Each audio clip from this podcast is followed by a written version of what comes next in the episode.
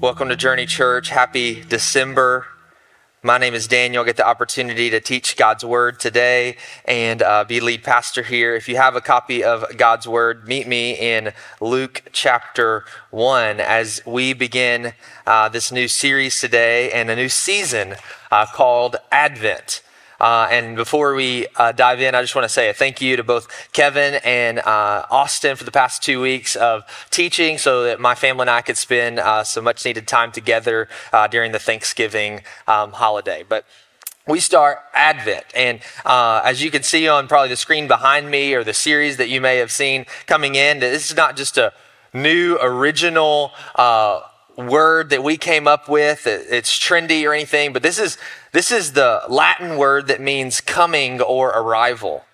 And all of the Christmas season is a reminder of the coming or the arrival of Christ, Jesus, into the world the very first time. And all throughout Christian history past, they celebrated this season of remembering and longing remembering about Christ's first coming, but longing for his second coming, which is why the Advent season or the Christmas season. Austin joked last week uh, uh, after Turkey Day of uh, many of you probably have uh, family traditions, and uh, after you eat that last, last slice of turkey, you get out the Christmas tree, you finally turn on the Christmas music, and uh, I, I don't want to say that I'm more holy than anyone else, but our family, you know, we, we really celebrate a season, and our tree was up m- many weeks before that, but uh, I won't get into that much heated debate right now. But the reality is, is for all of us during this season, uh, we, we, we know that it's a season because there's this all these different traditions that we may have. The music the attire the uh, decorations in your house whether you go all out inside and out or you just have a simple tree up in your home. Like you know that there are these traditions that you celebrate during this time of year even the giving and receiving of gifts that we are looking backwards but also looking forwards at the coming and second coming of Christ. And depending on your tradition of uh, following Jesus, the Advent may or may more or less relate with you. But the Advent season is just this looking. It's looking back and looking forward. That we look backwards at the first coming of Christ, but also long for the next. And many of you, depending on your stage of life and your season of following Jesus, may more or less long for that next coming of Christ to make all things new again, more or less in certain seasons. Because we have these things that we desire to have and to hold and to experience. This season of Advent and Christmas for many of us may be reminders of the goodness of God to us in our lives. That there are so many things that we have to be thankful for. There's family members that we can't wait to gather around a table and eat a good meal and give them a gift. But there's others of us that this season is a reminder of lack and almost of a desert. That there are all these things in our life that we long for, but are yet to be fulfilled. And either of us, Jesus meets us in this moment to remind us that this season is about his arrival and how his arrival shapes history, how his arrival changes the landscape, and how his second arrival that is yet to happen is still a promise that will be fulfilled. So hopefully you're there with me in God's word of Luke chapter 1 and all throughout the next 4 weeks we're going to be looking at different individuals and how they responded to the first coming of Christ. And so this morning we look at the mother of Jesus and how she responded, how Mary responded to Jesus. Here's the scene that's set up. We'll pick up our reading in verse 28 just in a moment in Luke chapter 1, but I want to set the scene for you in the first two verses. The first two verses, which are very traditional, start the Christmas narrative, if you will, where an angel, Gabriel, sent by God to a, a young girl named Mary, who is most unknown of her background, her family lineage, but just a young Middle Eastern girl who's promised to a man named Joseph. Or she's engaged, or your translation of the Bible in verse 26 and 27 may say something like betrothed. And that word or betrothal is are the closest thing we have to our engagement period, but it's, it's different in their culture and setting because what it meant to be betrothed or engaged or promised to in uh, Mary's context and situation was different from ours. It was similar to our engagement, but it had legal ramifications already. That she was already uh, locked in to be married to Joseph, Joseph to her legally, but it's different in the sense of there is this period of waiting for them that their wedding day has yet to occur.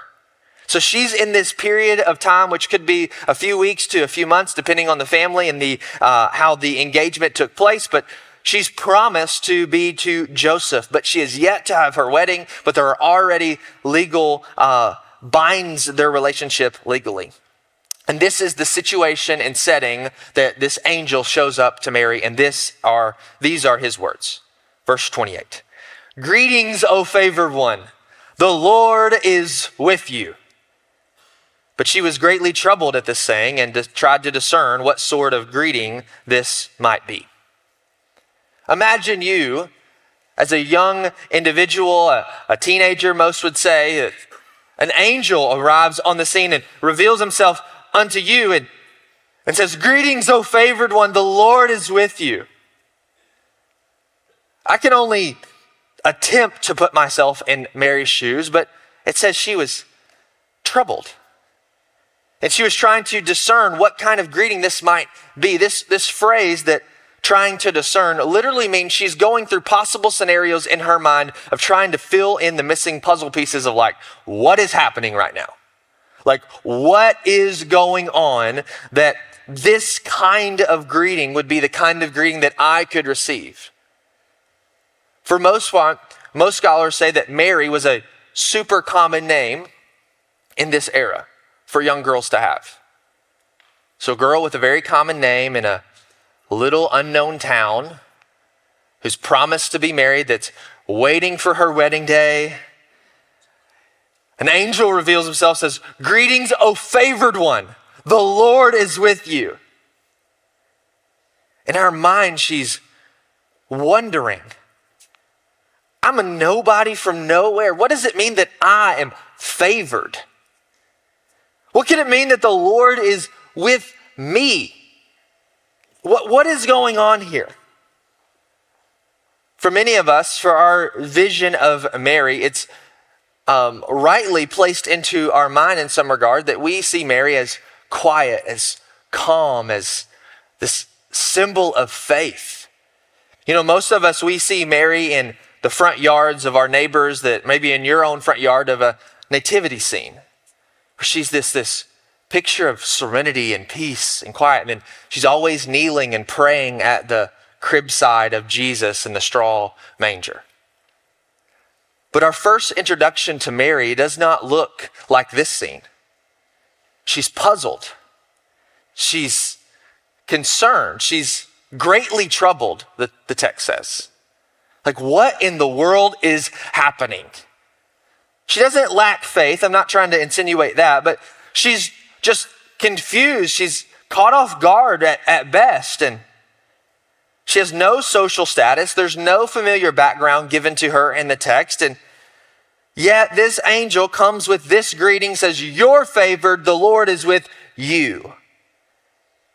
Like, what in the world is happening? One commentary writes it like this that ironically, in Mary's season of waiting, in her culture, for honor that was given in the context of marriage when a couple came together, there was more honor over their household. And the household that she sought to gain was in the line of David. King David, the greatest king in the Old Testament, is Joseph's in his family line, and Mary is joining that. Like, there's a lot of honor there. So excited that this day is coming.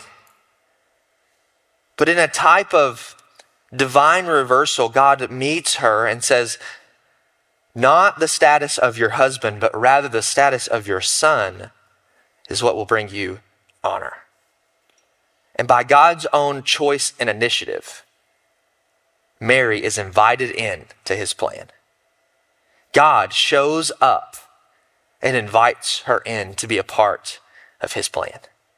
Let's continue reading verse 30. The angel said to her, Do not be afraid, Mary, for you have found favor with God, and behold, you will conceive in your womb and bear a son, and you shall call his name Jesus. At this, it would probably be almost a sigh of relief. Oh, this is what this is about.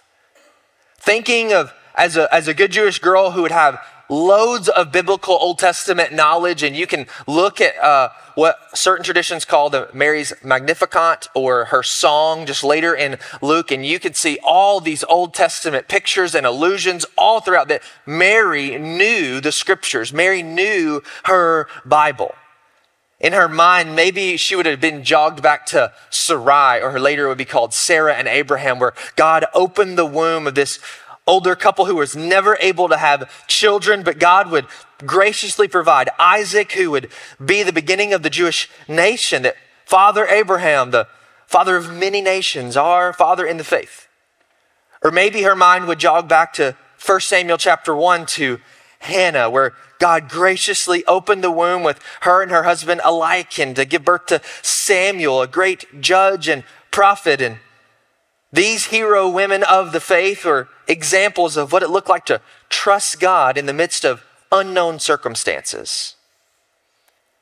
But even though Mary maybe jogged their memory to one of these or other women throughout the scriptures, that this wouldn't be exactly Mary's story the angel progresses as he begins to unveil more, unveil more of what this would be like when he begins to describe her child. Verse 32. He will be great. His name will be called Son of the Most High, and the Lord God will give him the throne of his father David. He will reign over the house of Jacob forever. His kingdom there will be no end. Mary said to the angel, how will this be since I am a virgin? Mary, being a Jewish girl, undoubtedly, of hearing the angel tell the description of who this child was to be, would be excited, ecstatic that finally the king we've longed for for generations is arriving and he's going to be from the lineage of David. I knew that, but me? Through my family line, my child will be this. He will reign over the house of Jacob forever. His dominion will be no end. The fulfillment to 2 Samuel chapter 7, the king that will reign forever is coming. And in the social situation that Mary was placed in under Roman occupation, where she's being oppressed and mistreated, and along with the rest of her people, she would have been a level of excitement, but also the same level of confusion. Because in her mind, maybe it would have been like, well, if this was a month after the wedding, no questions, this is only good news. This is a year later, a day of. Even the timing just seems to be all off in Mary's mind. How will this be? The only statement that we have, the first statement we have in this whole narrative that Mary finally speaks up, she's just at this moment like, okay, this is exciting, but how is this going to be since I am a virgin? The timing seems all off. Because this news is good, but it is costly for me. We get the grace of knowing the whole story beginning to end, and every year we reflect, we read, we hear sermons, hear Bible lessons all about this story. And so it's hard for us just to put ourselves in Mary's shoes. We've heard it a lot. It kind of lost its pizzazz, if you will. It's magic. But Mary, without the knowledge that you and I have about her situation in this moment, could have been thinking about all the possible situations with this one question. If this is true, What will it cost me? You see, I'm promised to be married. I have these plans. My future husband, what, what, what if he doesn't accept this news so readily? At best, he divorces me and I have no husband. I have no honor. I'm shamed in my culture. I'm labeled as one that's unfaithful, who had a baby out of wedlock. At best. At worst, he publicly denounces me and shames me and casts me out of the city with no resources, ostracized from all of my social networking, all of my family with no possibility of providing for myself, nor this new child that you're giving me this news of. At worst, worst, in some cases, I'm killed. How can this be? Fair question. But the angel doesn't allow Mary just to stew in her doubt, stew in the unknownness. Though the answer is equally as puzzling, she does receive an answer. Verse 35. The angel answered her, The Holy Spirit will come upon you, and the power of the Most High will overshadow you. Therefore, the child will, to be born will be called Holy, the Son of God. You see, for this promise to be fulfilled, it's not an out of order timing. You see, unlike the forerunners of her faith, Mary would not need to wait for her wedding day for this promise to be fulfilled. Instead, the angel says that the Holy Spirit will overshadow her will come upon her. The same Holy Spirit who hovered over the watery depths at the beginning of the book of Genesis, who brought creation into being in partnership with the Father and the Son. The same Holy Spirit who filled prophets and kings of the Old Testament to be great leaders and warriors and uh, communicators on the behalf of the Most High. That Spirit would come upon her and produce a miracle in her womb. The life giving spirit at creation is now going to come upon Mary and create new life within her womb. Mary, in many ways, doesn't have to wait in the same way that everyone else does with the coming of Christ. She knew way before anyone else that his arrival was coming. You see, the word overshadowed in verse 35 is used all throughout the scriptures as a word that what it looks like and what it is when God's presence draws close to his people and becomes tangible.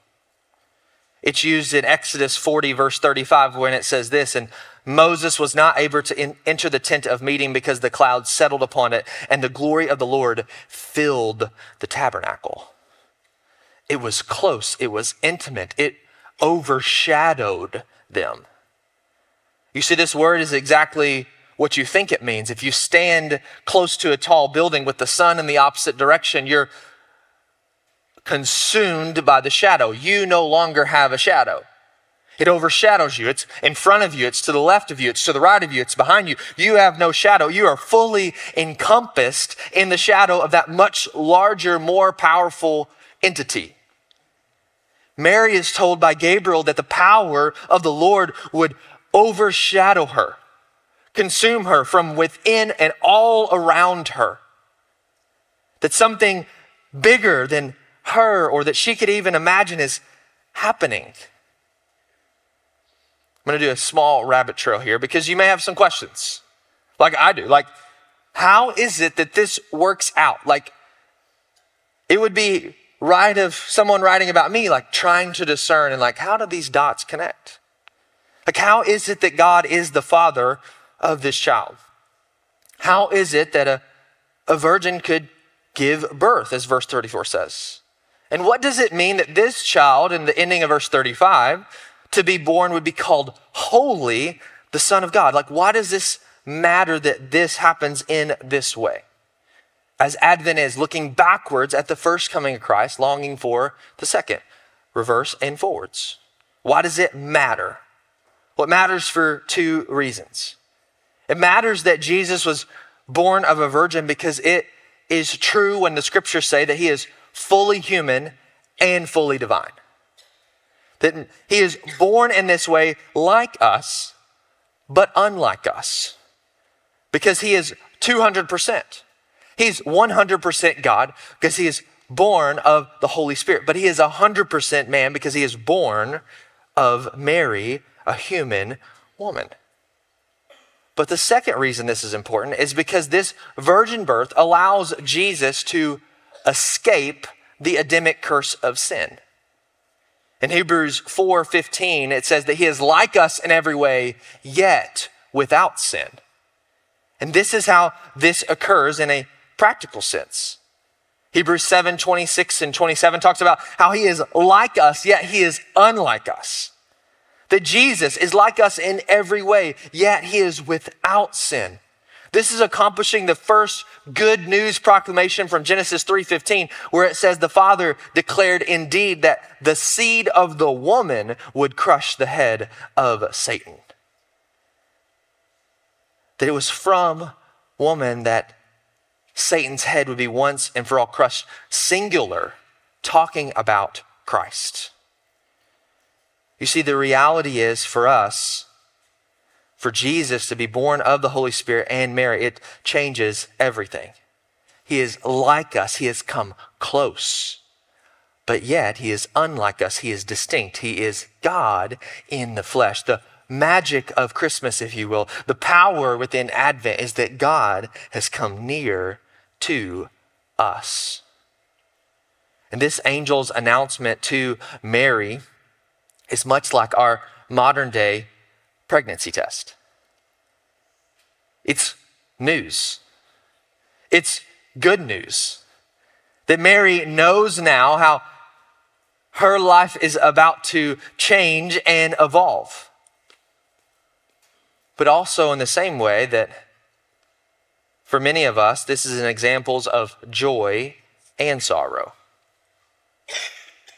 Because for Mary to become pregnant in this age would have been joy and being scared. Joy and fear working in tandem together because what it would cost a first century woman to become pregnant and the potential complications, the lack of medical care, all these different things happening in her day. It was working in tandem.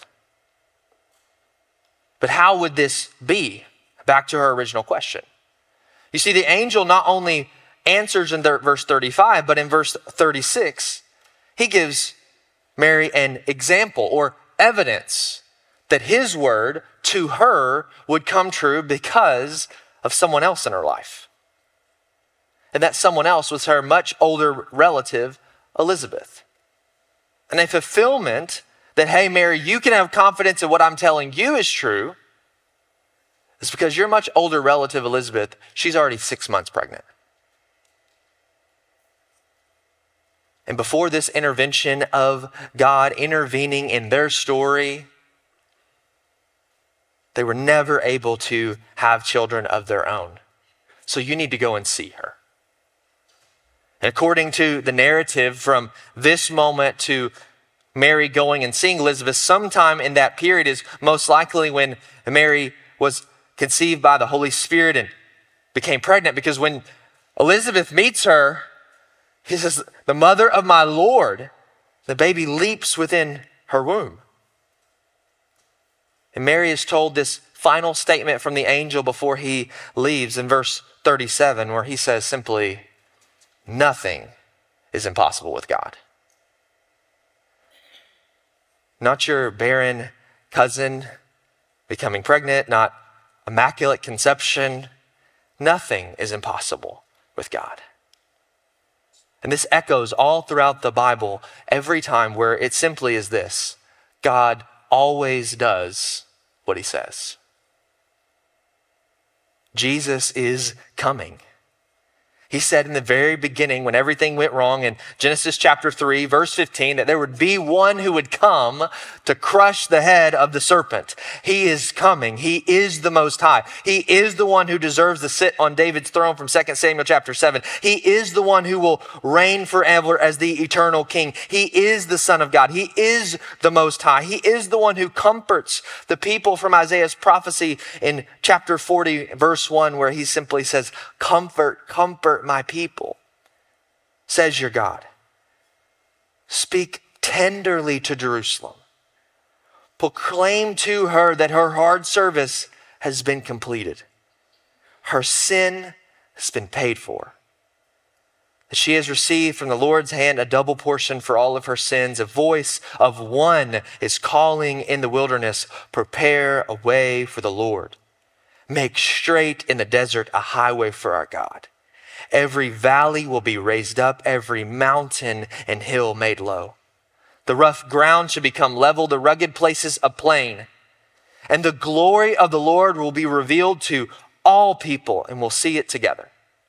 For the mouth of the Lord has spoken. A voice says, Cry. And I will say, What shall I cry? All flesh is grass, and all its beauty like a flower in the field. The grass withers, the flowers fade when the breath of the Lord blows on it.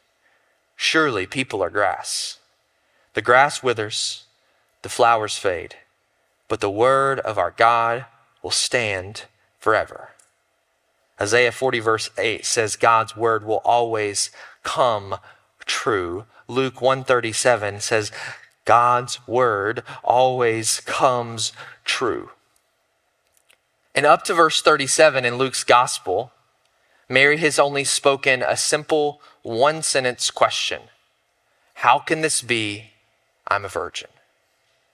She's been silent up to this point, she's been quiet, but she responds. She responds to the word of the Lord coming via the angel. Where these, this difficult news that potentially has the potential to ruin her life, wreck her life, or be the most magnificent thing that ever happened to her. She receives this news and she responds. Again, with a simple one sentence, no longer a question. Instead, we get a statement of faith, a declaration.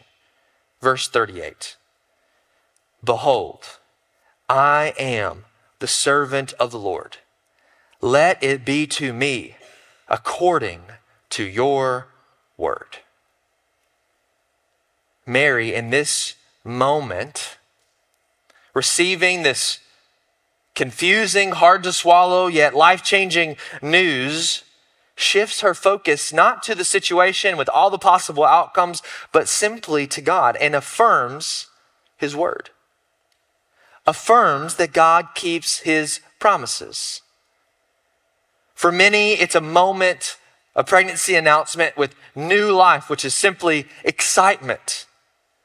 For Mary and her lineage uh, of ethnically of Jewish for generations they've longed for a rescuer to come on the scene and this affirmation that he is the son of God would be it's coming through her. We're left with a good measure of mystery in this story, but the emphasis is clear that God initiated the full work of redemption by coming through Mary. That he says he is coming. He's coming through you. How will you respond? Mary's given further confirmation with Elizabeth, who's already miraculously conceived by special intervention of God's power. And this is a, another sign of reinforcement to Mary. And she's given this proverbial statement that God's power is unlimited. And he invites Mary in her situation to have faith because of someone else's. So, no matter in our sorrow or our joy, we can look around us in, in our own situation to see that God is still at work. That He is still the God of wonders, working and moving in what looks like impossible situations. And Mary is given a last word. Before the angel leaves, she gets to say one final thing.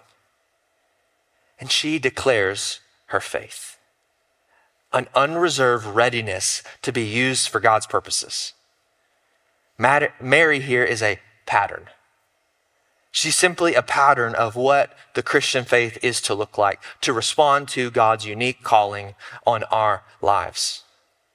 So as we look backwards at the first coming of Christ and how his mother Mary responded in the midst of an uncertain moment in her life, the question for you and I how will you respond in uncertain moments? Facing a situation that looks impossible to be solved, will your eyes shift to the issues and you, like a mathematician, just trying to figure out, like, how can I solve this? Or will you respond in faith, shifting your eyes to God and simply say, I'm the Lord's servant.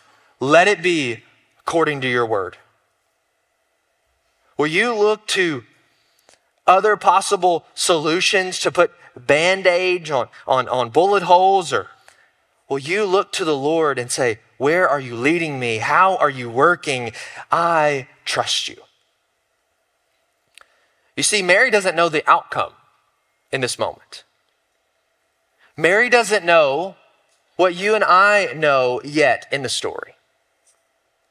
She doesn't know how Joseph will respond. She doesn't know how her family will respond. She doesn't know how the culture around her will respond. She simply knows, how can I respond right now?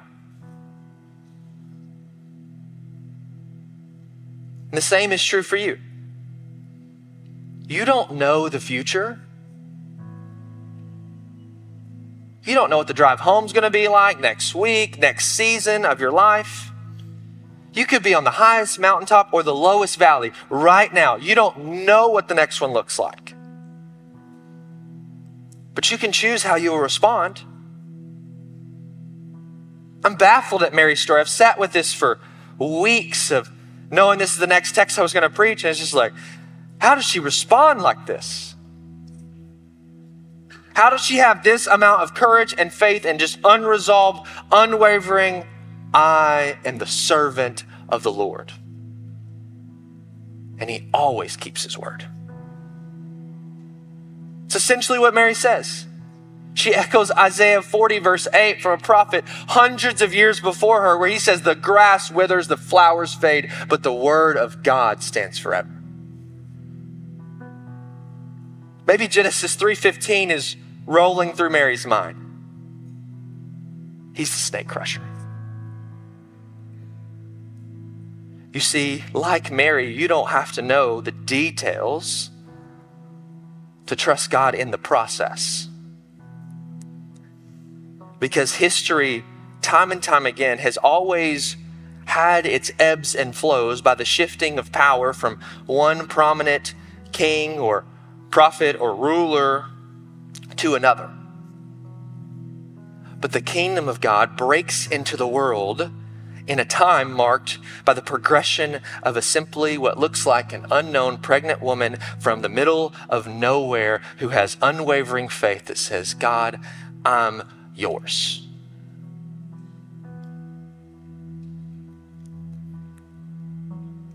We can see Mary's faith in this moment, but you can also see the identity of your Savior. Holy Son of God the one who sits on the throne. The King of Kings, the Lord of Lords, has drawn close. And we remember the first advent, the first arrival of Christ when he first came close.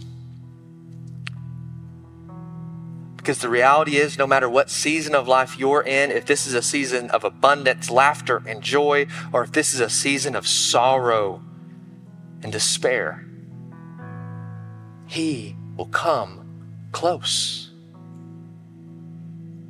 Close, like in the womb of a pregnant woman. I don't know how you get closer than that. It's a pattern how God resi- desires to reside within us in relationship with us and seeks to be the reason that we celebrate seeks to be the reason we live, that how we worship, that we respond to how He's moving and working in the Word, in the world, and in our lives. How will you and I respond with every moment of our lives? Because no matter what group that you sit in, whether you're hope filled or sorrow filled in this moment, if you have joy or lack, we can all choose to faith and trust. We can all be a little bit like Mary, who responds whenever she gets the chance to process on this long journey, and she goes and visits Elizabeth, and then she gets her song. In these four simple verses, I'll just read the first four verses of this and then we'll pray and worship together. She responds like this She says, My soul magnifies the Lord. My spirit rejoices in God, my Savior, for he has looked on the humble estate of his servant. For behold, from now on, all generations will call me blessed. For he who is mighty has done great things for me. His name is holy. Jesus, we love you. We thank you that you came to be with us. It's the reason we celebrate, it's the reason we pause and decorate our house and change the things that we do on a regular basis. It's the reason we're gathered today is because you came to be with us. And our choice is, is how will we respond to the way that you're moving and working?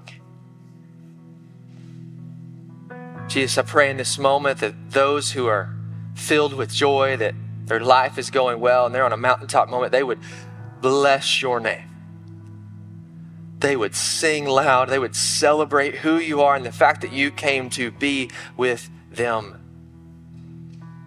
For those who are hurting and feel like this is just a reminder of the lack and the desert of their life that is right now, may they be filled with faith, hope, and courage. That they too can respond like Mary, that I am the servant of the Lord. May your word be true. May you draw close. May you overshadow every person in this room and remind them that you're closer than they even understand.